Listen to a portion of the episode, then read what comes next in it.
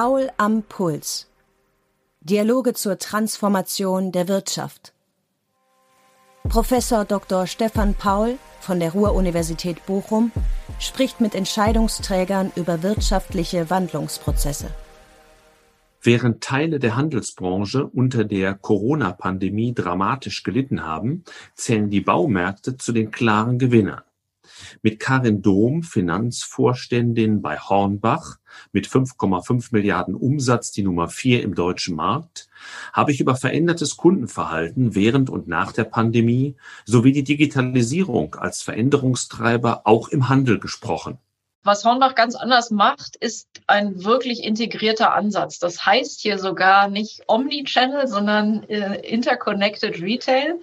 Und die Idee dabei ist, dass man versucht, auch sehr bewusst so eine Art interne Konkurrenz zu vermeiden, dass also nicht die Kollegen aus den Märkten Sorge haben, dass der Onlinehandel ihnen die Daseinsberechtigung wegnimmt oder umgekehrt, sondern dass ganz bewusst, dass so ja auch im Unternehmen gelebt wird, dass jedweder Umsatz, egal ob online oder ob er online beginnt und manchmal äh, endet er dann im Markt oder auch umgekehrt, dass das immer zum Wohle des Unternehmens ist und genauso ist das von Anfang an eingestielt worden. Und das macht aus meiner Sicht einen wesentlichen Unterschied aus in Abgrenzung zu klassischem stationären Handel, der dann irgendwann auch einen Webshop aufmacht.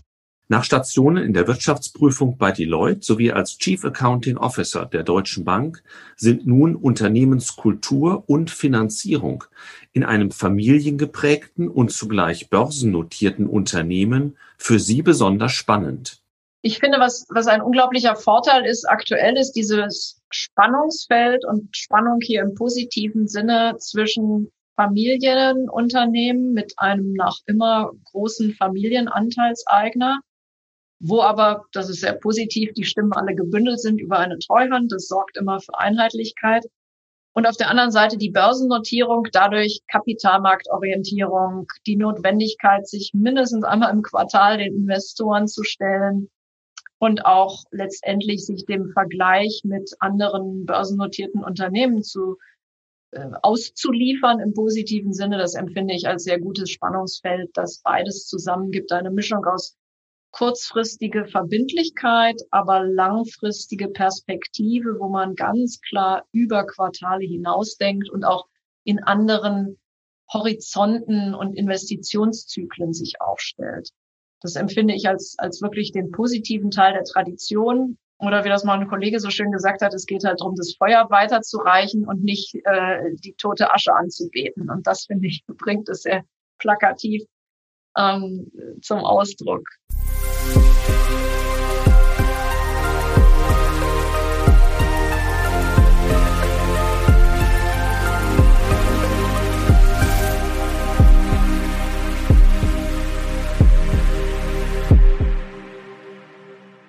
Ja, Frau Dom, herzlich willkommen bei Paul am Puls. In unseren Gesprächen geht es ja immer um die langfristige wirtschaftliche Transformation, heute mal insbesondere im Handel und deren Finanzierung. Corona wird ja vielfach als Brandbeschleuniger des Wandels eingestuft. Hier würde ich also ganz gerne beginnen. Als Ihnen zum ersten Mal bewusst wurde, dass eine Pandemie auf uns zurollt, wie hoch ging da Ihr Puls?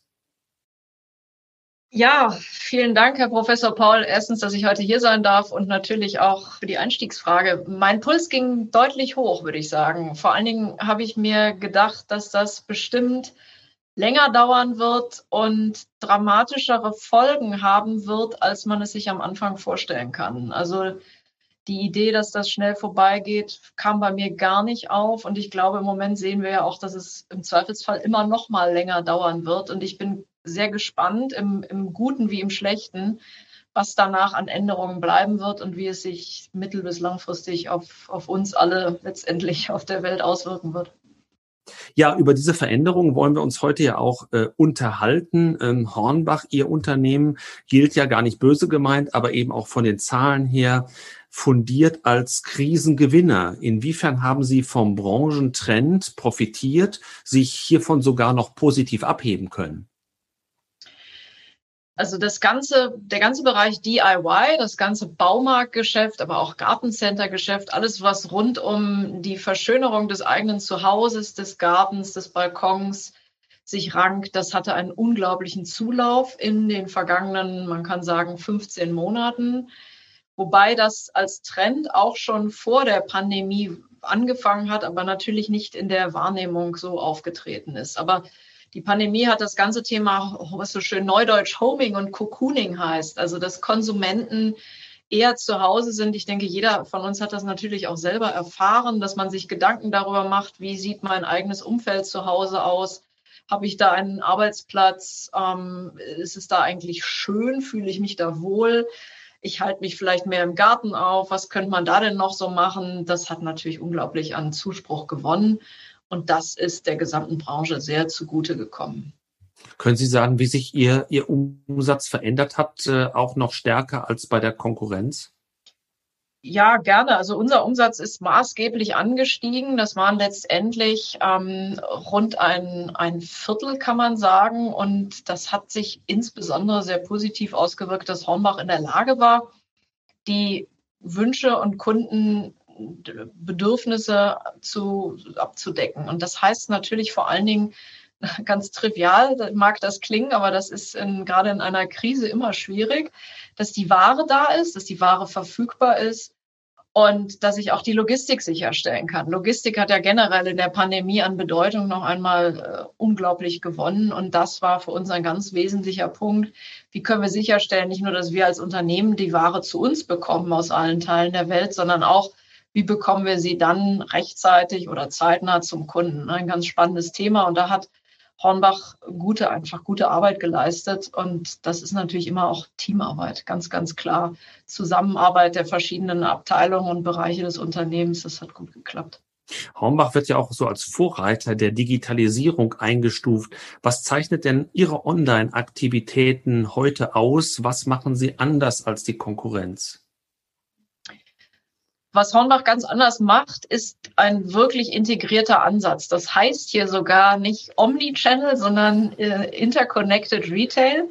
Und die Idee dabei ist, dass man versucht, auch sehr bewusst so eine Art interne Konkurrenz zu vermeiden, dass also nicht die Kollegen aus den Märkten Sorge haben, dass der Onlinehandel ihnen die Daseinsberechtigung wegnimmt oder umgekehrt, sondern das ganz bewusst, dass so ja auch im Unternehmen gelebt wird, dass jedweder Umsatz, egal ob online oder ob er online beginnt und manchmal äh, endet er dann im Markt oder auch umgekehrt, dass das immer zum Wohle des Unternehmens ist und genauso ist das von Anfang an eingestielt worden. Und das macht aus meiner Sicht einen wesentlichen Unterschied aus in Abgrenzung zu klassischem stationären Handel, der dann irgendwann auch einen Webshop aufmacht. Das hat immer ein bisschen die Gefahr sonst, dass ich da, wie gesagt, intern so leichte Konkurrenzbeziehungen habe. Und dann wird es natürlich nicht mit der notwendigen Werf auch gelebt. Wie lange dauert eine Entwicklung, die Sie beschrieben haben, bis man auf den Stand kommt? Und welche Aufwendungen muss man sich da vorstellen über die Zeit? Können Sie irgendwie sagen, sozusagen, wie, wie teuer diese Digitalisierungsschritte waren? Also Hornbach hat vor etlichen Jahren schon ähm, angefangen, die Webshops über alle Länder hinweg, Hornbach ist in neun Ländern zurzeit, in allen neun Ländern aufzubauen und in dieser Interconnected Retail Ansatz auch wirklich zu verknüpfen mit allem, was stationär stattfindet.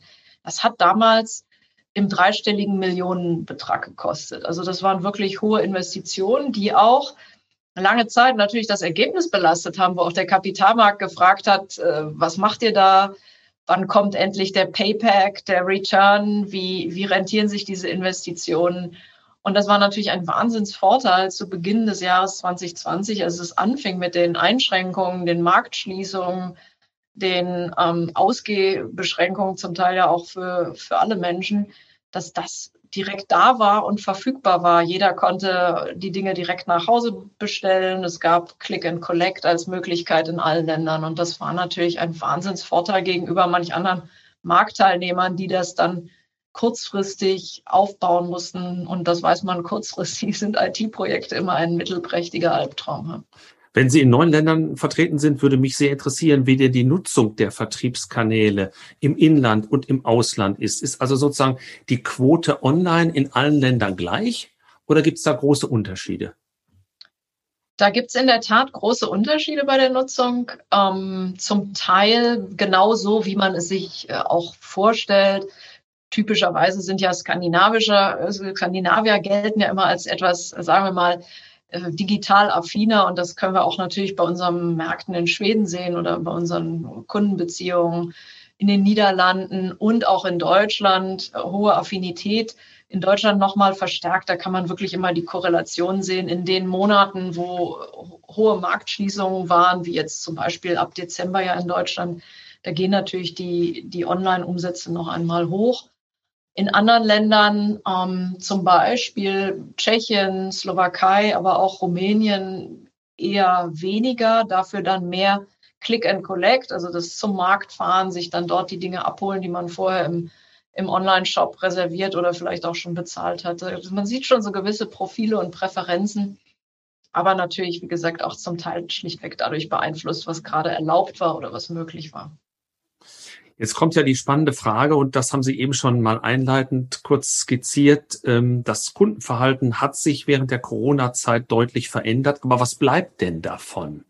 Also inwiefern kann man davon ausgehen, dass die Menschen nach Corona sich sozusagen so verhalten, wie sie es jetzt in den letzten Monaten gezeigt haben? Das ist ja nicht zuletzt für ihre Umsatzplanung eine ganz, ganz zentrale Frage.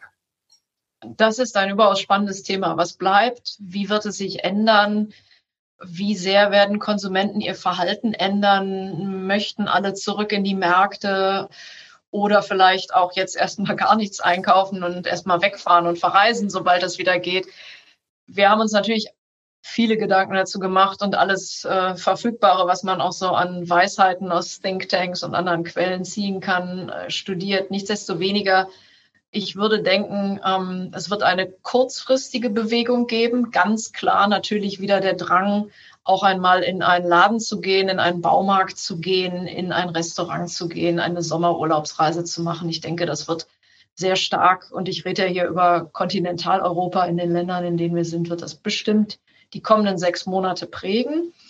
Nichtsdestoweniger, dieser Trend, dass man mehr zu Hause ist, dass es auch hinterher einen Teil wieder mehr Homeoffice zum Beispiel geben wird, dass man sich doch mehr Gedanken vielleicht darum macht, muss ich jetzt in der Innenstadt wohnen oder ziehe ich raus aufs Land, denn ich bin ja sowieso mehr zu Hause und dann renoviere ich da auch gleich noch etwas, das wird bestimmt bleiben. Also wie gesagt, dieses Thema Homing, Cocooning in gewisser Hinsicht wird das schon bleiben und ich glaube, das wird auch diesen weiteren Gang der Konsumentenpräferenzen bringen. Und letztendlich auch das wieder etwas, wenn alles, was die, die Bequemlichkeit, die Convenience unterstützt, das, glaube ich, hat immer gute Konjunktur. Und insofern gehen wir davon aus, dass es auch weiterhin Direktversand und äh, Click and Collect, dass das wesentliche Kanäle sind und dass gerade diese Mischung es dann ausmachen wird. Machen Sie auch regelmäßige Befragungen, um zu versuchen, diesen Zukunftstrend ein bisschen stärker zu quantifizieren? Auf jeden Fall. Zumal für uns natürlich auch, wie für jeden ähm, Handel oder jeden Retailer, jedes Handelsunternehmen, die spannende Frage ist, was macht die nächste Generation? Wo wollen nicht nur unsere aktuellen Kunden hin, sondern dann die nachwachsende Generation? Das ist ja auch ein ganz spannendes Thema. Und da würde es mich sehr wundern, wenn die ähm, da wieder entsprechend wirklich äh, vor Ort exklusiv kaufen, sondern letztendlich sich da immer der erste Kontakt mit unseren Kunden wird immer online sein. Kommen die auch noch in den Markt, aber der erste Kontakt immer online sein.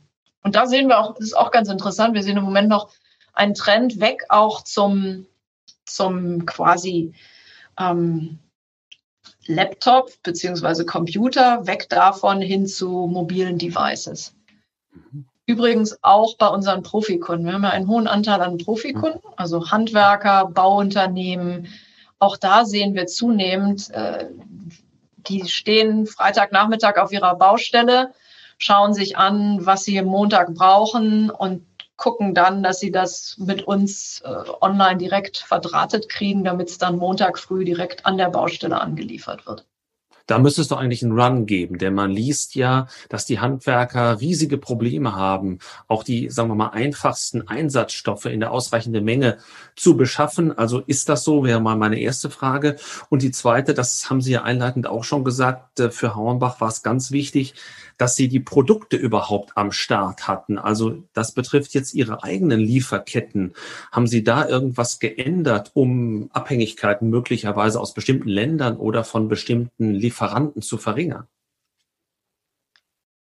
Hornbach hat traditionell einen sehr hohen Anteil an lokalen oder regionalen Lieferanten. Also der, das Gros, weit über 90 Prozent unserer Lieferverbindungen ist auch aus und in Kontinentaleuropa. Direkt beziehen wir aus anderen Regionen, wie gesagt, einen kleinen, ein Single-Digit einstelligen Bereich da Ware.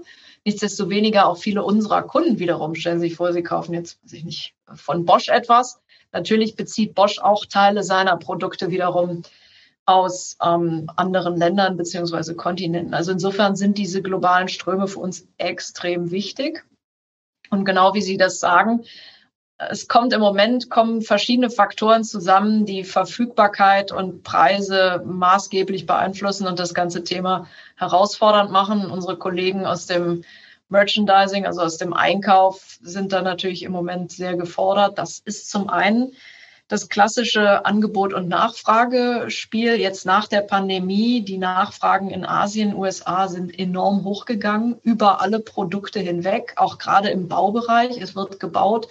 In China und in den USA gehen ja auch große Infrastrukturinvestitionen hoch. Das, das merkt der gesamte Welthandel weil dann einfach nichts mehr aus diesen Regionen äh, rauskommt, was sonst exportiert wurde. Daneben gibt es immer noch so Spätfolgen von Herrn Trump, sodass zum Beispiel Holz sich noch immer nicht zwischen Kanada und USA so bewegen kann, wie es sich früher bewegt hat aufgrund der Zölle. Das hat Auswirkungen bis nach Europa. Wir haben natürlich diese Themen rund um äh, das äh, große Thema Containerknappheit. Sie haben ja das Suezkanal-Drama erlebt und das war gar nicht so sehr dieses eine Schiff. Also wir hatten da auch zehn Container drauf, aber das ist vergleichsweise noch ein kleines Thema, sondern das Wesentliche war dann der jeweilige Rückstau und die, auch die Heckwelle, die das nach sich zieht. Ähm, und im Moment äh, lagern ganz viele oder hängen fest, ist wahrscheinlich der bessere Ausdruck, ganz viele Container an der Westküste der USA und in Europa, die eigentlich schon wieder in Asien sein sollten, um dort äh, Zwischenprodukte oder fertige Produkte wiederum nach Europa zu bringen. Und das, das führt dann zu einer Unwucht und das macht das Ganze schon sehr, sehr spannend. Wobei, es ist im Moment, finde ich, ähm, noch nicht klar abzulesen, wie viel von den damit verbundenen Knappheiten und Preissteigerungen sind wirklich nachhaltig, wie viel ist aber jetzt nur ein quasi ein, eine Aufstauung, die sich dann in diesen Preiserhöhungen niederschlägt. Wird aber mindestens noch bis zum Jahresende rechnen wir bis in den Herbst hinein so weitergehen, dass, wie gesagt, manche Dinge entweder sehr, sehr viel teurer sind oder schlichtweg nicht verfügbar. Also das ist schon ein spannendes Thema. Und dazu kommt natürlich, dass auch einige Preise einfach wieder da hingehen, wo sie vorher waren, nur in der Pandemie runtergegangen sind. Also Stichwort Öl und dann alle alle Produkte, die aus Öl äh, entsprechend gestaltet werden. Das ist ja noch immer ein wesentlicher Teil von dem, was so konsumiert wird. Ne? Aber wenn, wenn Sie auch das Öl benennen, welchen Einfluss hat denn die Nachhaltigkeitsdiskussion auf Ihr Geschäftsmodell? Inwiefern ist das, was man in allen Branchen ja diskutiert, auch bei Ihnen angekommen? Das ist auf jeden Fall angekommen und zum Teil war es schon da. Hornbach hat schon vor vielen Jahren äh, angefangen, also vor, vor, mehreren Jahrzehnten zum Beispiel, äh, solche Themen wie ähm, nur Holz, was FSC zertifiziert ist, zu verkaufen oder Holzprodukte, die das entsprechend nachweisen können. Auch solche Themen wie äh, das Glyphosat aus den Regalen zu nehmen und nicht mehr anzubieten. Also dieses, dieses Thema Nummer eins, der, die Produktpalette oder die, das, was verkauft wird, ist der größte Hebel und letztendlich auch der direkteste. Ist ganz, ganz weit oben auf der, auf der Agenda von Hornbach und das schon seit vielen Jahren. Natürlich ähm, das zweite Thema, was jetzt auch nochmal ganz wichtig ist, ähm, alles rund um unsere Komponenten im Bau, beziehungsweise, also wie sind die Märkte, die Logistikzentren, ähnliches gebaut und generell die Logistik. Das ist jetzt der, der Punkt, der natürlich auch weiterentwickelt wird aktuell. Also sowas wie, ähm, dass die Gabelstapler nur noch mit elektrischem Antrieb ähm, angetrieben werden oder solche Themen. Und dann die Komponente, die ähm, auch schon traditionell in dem familiär geprägten Unternehmen natürlich sehr, sehr ausgeprägt ist, ist das Thema Miteinander. Also Unternehmenskultur intern, aber auch im Umfeld. Hornbach ist in all seinen Märkten engagiert, in lokalen Initiativen rund um verschiedenste Aspekte des Gemeinwohls. Und ich glaube, da ist natürlich, wie gesagt, in einem familiär geprägten Unternehmen, auch wenn es jetzt an der Börse notiert ist, haben sie als Ausgangssituation schon immer eine erhöhte Sensibilität, würde ich sagen. Das merkt man jedenfalls ähm, in allen Facetten. Sie waren ja auch in ganz unterschiedlichen Unternehmen tätig. Was würden Sie sagen beim Stichwort Unternehmenskultur? Was macht so die Unternehmenskultur aus, die Sie jetzt erleben einerseits und zum anderen, inwiefern muss sie sich vielleicht auch verändern, wenn Sie ja doch noch stärker auch international auftreten wollen als Dienstleister? Kann man das dann noch wahren, was man in einem vergleichsweise national geprägten kleineren Unternehmen aufgebaut hat? Ich finde, was, was ein unglaublicher Vorteil ist, aktuell ist dieses Spannungsfeld und Spannung hier im positiven Sinne zwischen Familienunternehmen mit einem nach immer großen Familienanteilseigner, wo aber, das ist sehr positiv, die Stimmen alle gebündelt sind über eine Treuhand. Das sorgt immer für Einheitlichkeit. Und auf der anderen Seite die Börsennotierung, dadurch Kapitalmarktorientierung, die Notwendigkeit, sich mindestens einmal im Quartal den Investoren zu stellen, und auch letztendlich sich dem Vergleich mit anderen börsennotierten Unternehmen zu äh, auszuliefern im positiven Sinne. Das empfinde ich als sehr gutes Spannungsfeld, das beides zusammen gibt. Eine Mischung aus kurzfristige Verbindlichkeit, aber langfristige Perspektive, wo man ganz klar über Quartale hinausdenkt und auch in anderen Horizonten und Investitionszyklen sich aufstellt.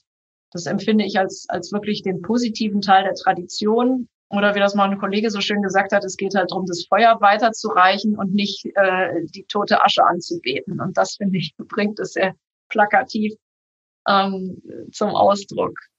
Weiterentwicklung ja. ist und ist da und muss auch sein, kontinuierlich. Ähm, das ist jetzt im Moment ist die fünfte Generation an Vertretern aus der Familie im Unternehmen involviert.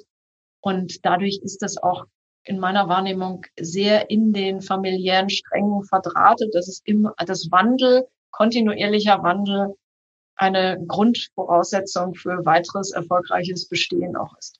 Und Langfristigkeit ist dann so ein Wert, den man betont und der auch nützlich ist. Ähm, inwiefern hat man aber noch andere ähm, Werte, Normen, die eine Unternehmenskultur ausmachen, gerade vielleicht auch in der Krise gespürt? Denn da waren die Mitarbeiter und Mitarbeiterinnen ja in einem besonderen Maße gefordert. Und wie gelingt es dann sozusagen auch die Mitarbeiter entsprechend zu motivieren, wahrscheinlich auch noch mehr zu tun, als sie es vorher getan haben? Das Thema, was sich da natürlich immer positiv bezahlt macht, ist wie, wie gut war die Kultur vorher, wie wohl fühlen sich die Menschen und wie kann man das auch natürlich aufrechterhalten in so einer anstrengenden Phase. Und natürlich ist das eine Mehrbelastung für alle gewesen, wie auch in anderen Unternehmen. Und natürlich ist es auch immer schwierig, wenn man weiß, dass vielleicht Sonntagabend eine nächste Verordnung rauskommt und dann Montag schnell alles umbeschildert oder zu oder aufgeschlossen oder anderweitig angepasst werden muss. Das ist für alle Beteiligten immer eine Stresssituation das zog sich ja über viele Monate. Das ist natürlich etwas, was umso besser funktioniert, je mehr die Mitarbeiterinnen und Mitarbeiter auch das Gefühl haben, dieses Unternehmen ist umgekehrt auch für sie da. Das ist natürlich auch immer ein wichtiges Kriterium, Verlässlichkeit. Ähm, auch Anerkennung, nicht nur verbal, auch monetär. Hornbach hat ähm, natürlich nach so einem erfolgreichen Geschäftsjahr auch die Mitarbeiter daran maßgeblich teilhaben lassen, hat auch unterjährig äh, sogenannte Corona-Prämien ausgezahlt und dieses Gefühl, dass, wie gesagt, sowohl monetär als auch gerade in der persönlichen Wertschätzung eine, eine Verbundenheit mit den Kolleginnen und Kollegen ist, das macht sich natürlich dann positiv bezahlt.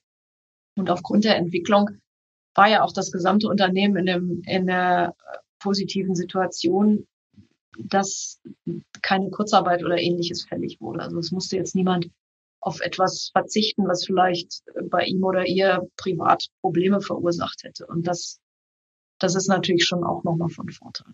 Der Handel ist ja eigentlich nicht bekannt dafür, dass er besonders gut bezahlt. Haben Sie Schwierigkeiten, äh, Mitarbeiter in bestimmten Bereichen zumindest zu finden?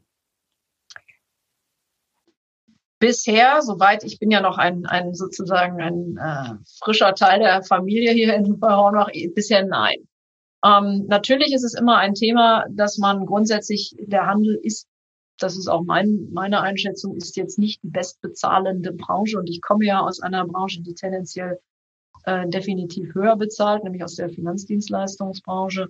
Nichtsdestoweniger ähm, ist es so, dass grundsätzlich, wie gesagt, und das kenne ich ja nun auch aus der Bankenwelt, das kennt man, glaube ich, aus jeder Branche, ein Unternehmen, was einen guten Ruf hat, eine gute Unternehmenskultur und wo es spannende ähm, Tätigkeiten gibt und vor allem auch Weiterentwicklungsmöglichkeiten, das hat, das hat immer einen hohen Reiz. Und das, das ist, das ist eine ganz große Stärke von Hornbach. Äh, es ist sehr dynamisch, es ist unglaublich unternehmerisch und jeder hat da ganz, ganz schnell die Möglichkeit, wirklich auch zu gestalten und mitzumachen. Und dann macht es natürlich auch einfach sehr viel Spaß.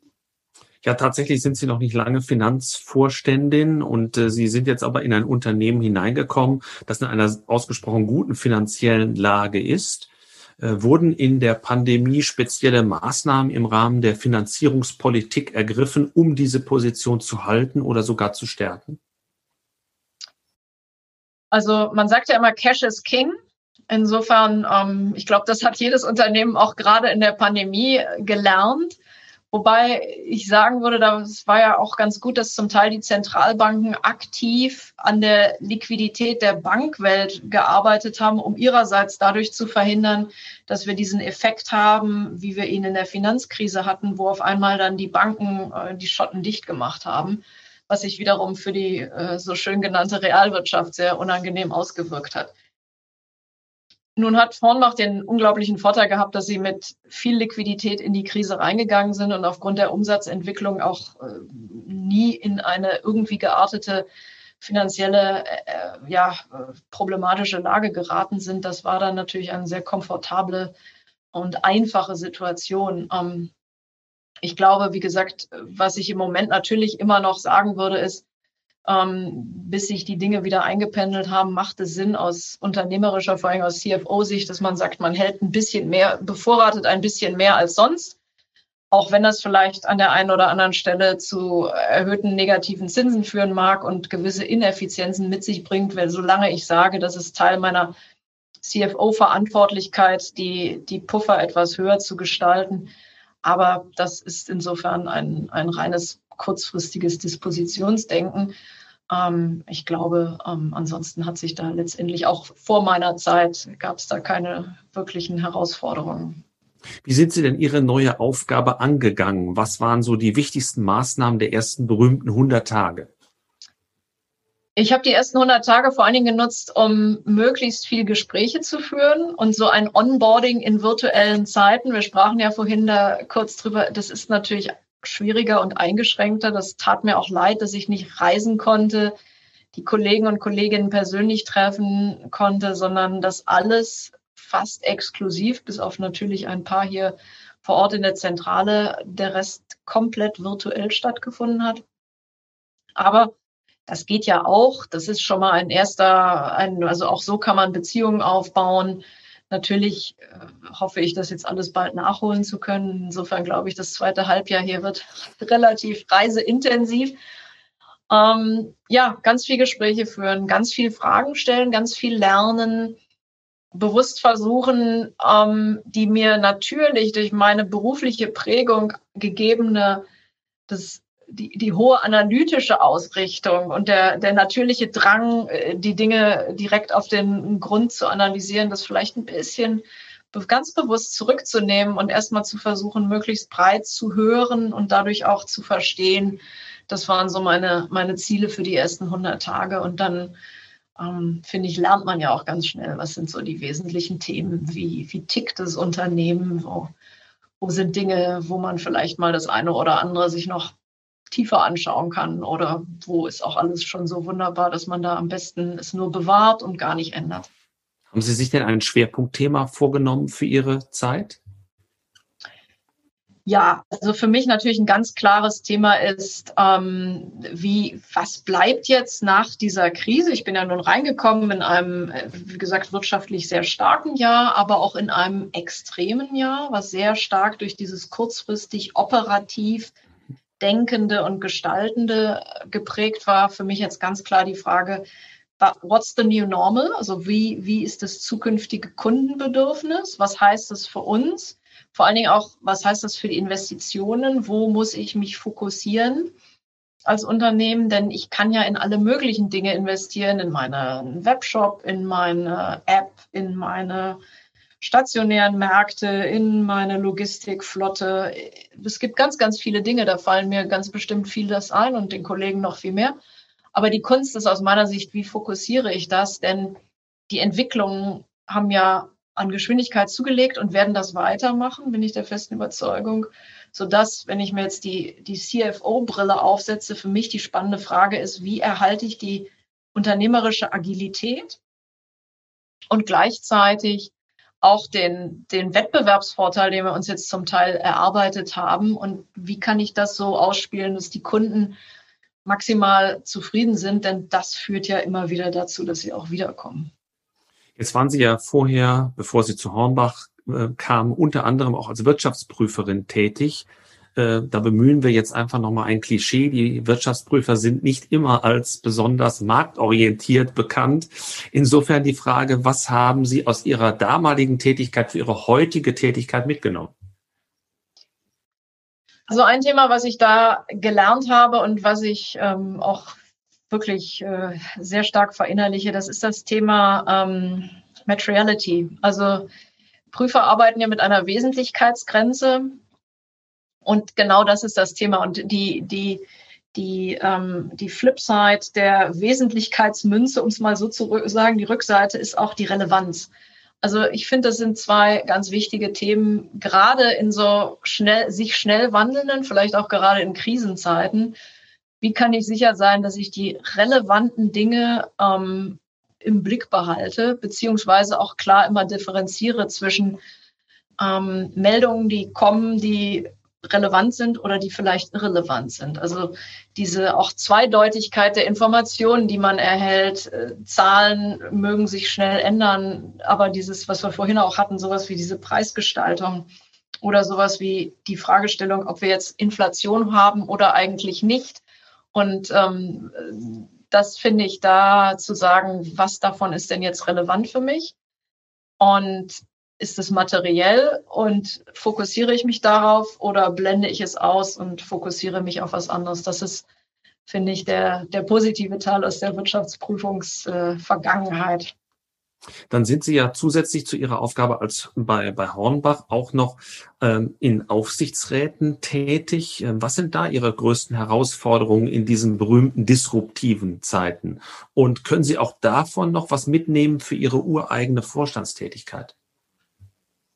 Ich bin in zwei Aufsichtsräten, die beide auch sich rund um Handel und Immobilien und der Fragestellung, wo gehen Kundenbedürfnisse hin? Wie wird sich das Thema stationär versus online zukünftig ausgestalten, die also beide dadurch beeinflusst sind. Beim einen handelt es sich um, um ein Unternehmen, was in Einkaufscenter investiert, beim anderen ähm, This Economy, das ist Mediamarkt Saturn, das ist also Elektronikhandel und alles, was sich da rumrangt.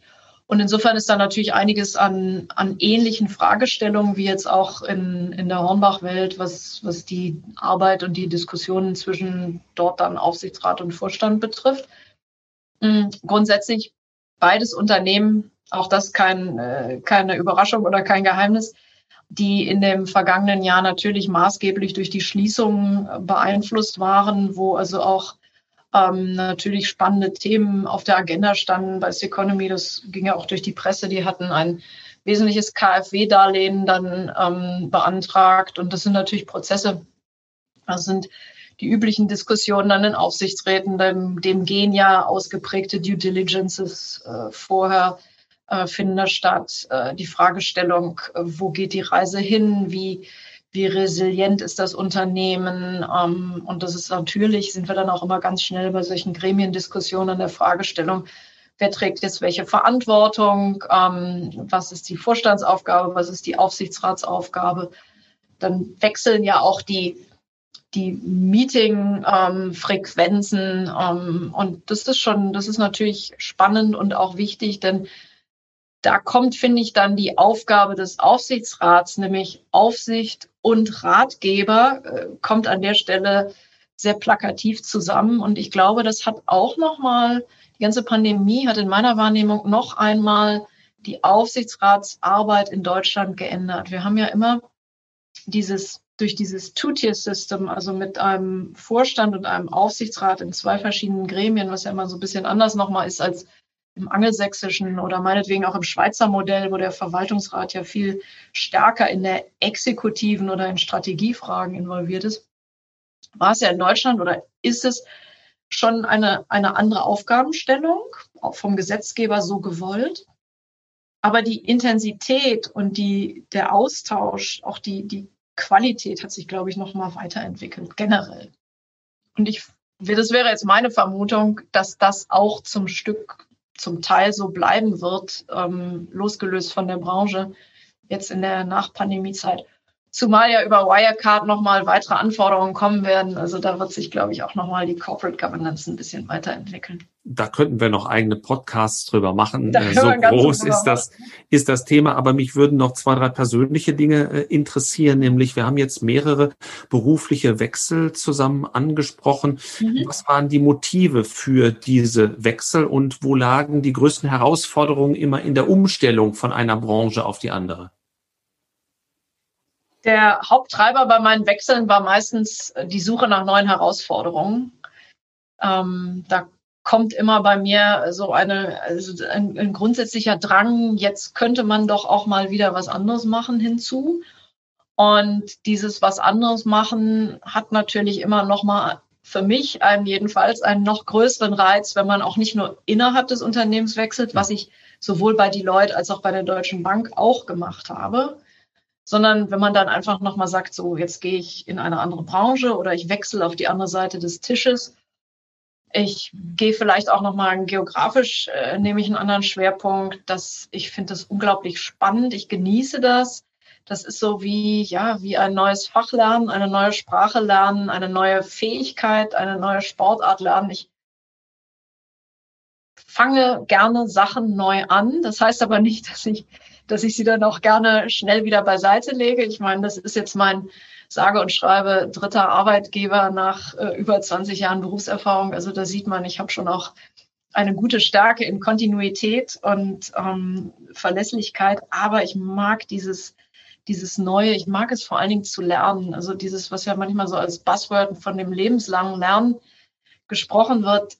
Ich finde, das macht gerade auch das Leben spannend. Es ist, wenn ich irgendwelche Sorgen habe, dann ist es die, dass das irgendwann mal aufhören könnte, denn ich glaube, dann würde ich mich mit mir selber fürchterlich langweilen. Ja.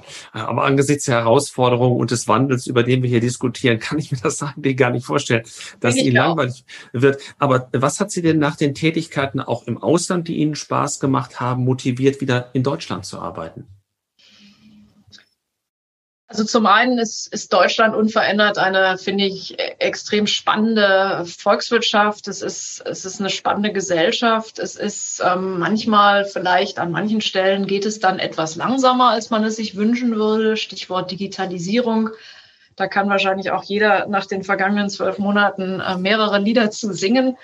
Aber es ist natürlich aufgrund dieser, diesem, diesem auch doch dort innewohnenden, finde ich, Innovationsdrang und dieser Exportorientierung hat es natürlich auch immer einen, da, da ist immer viel Bewegung und Musik drin.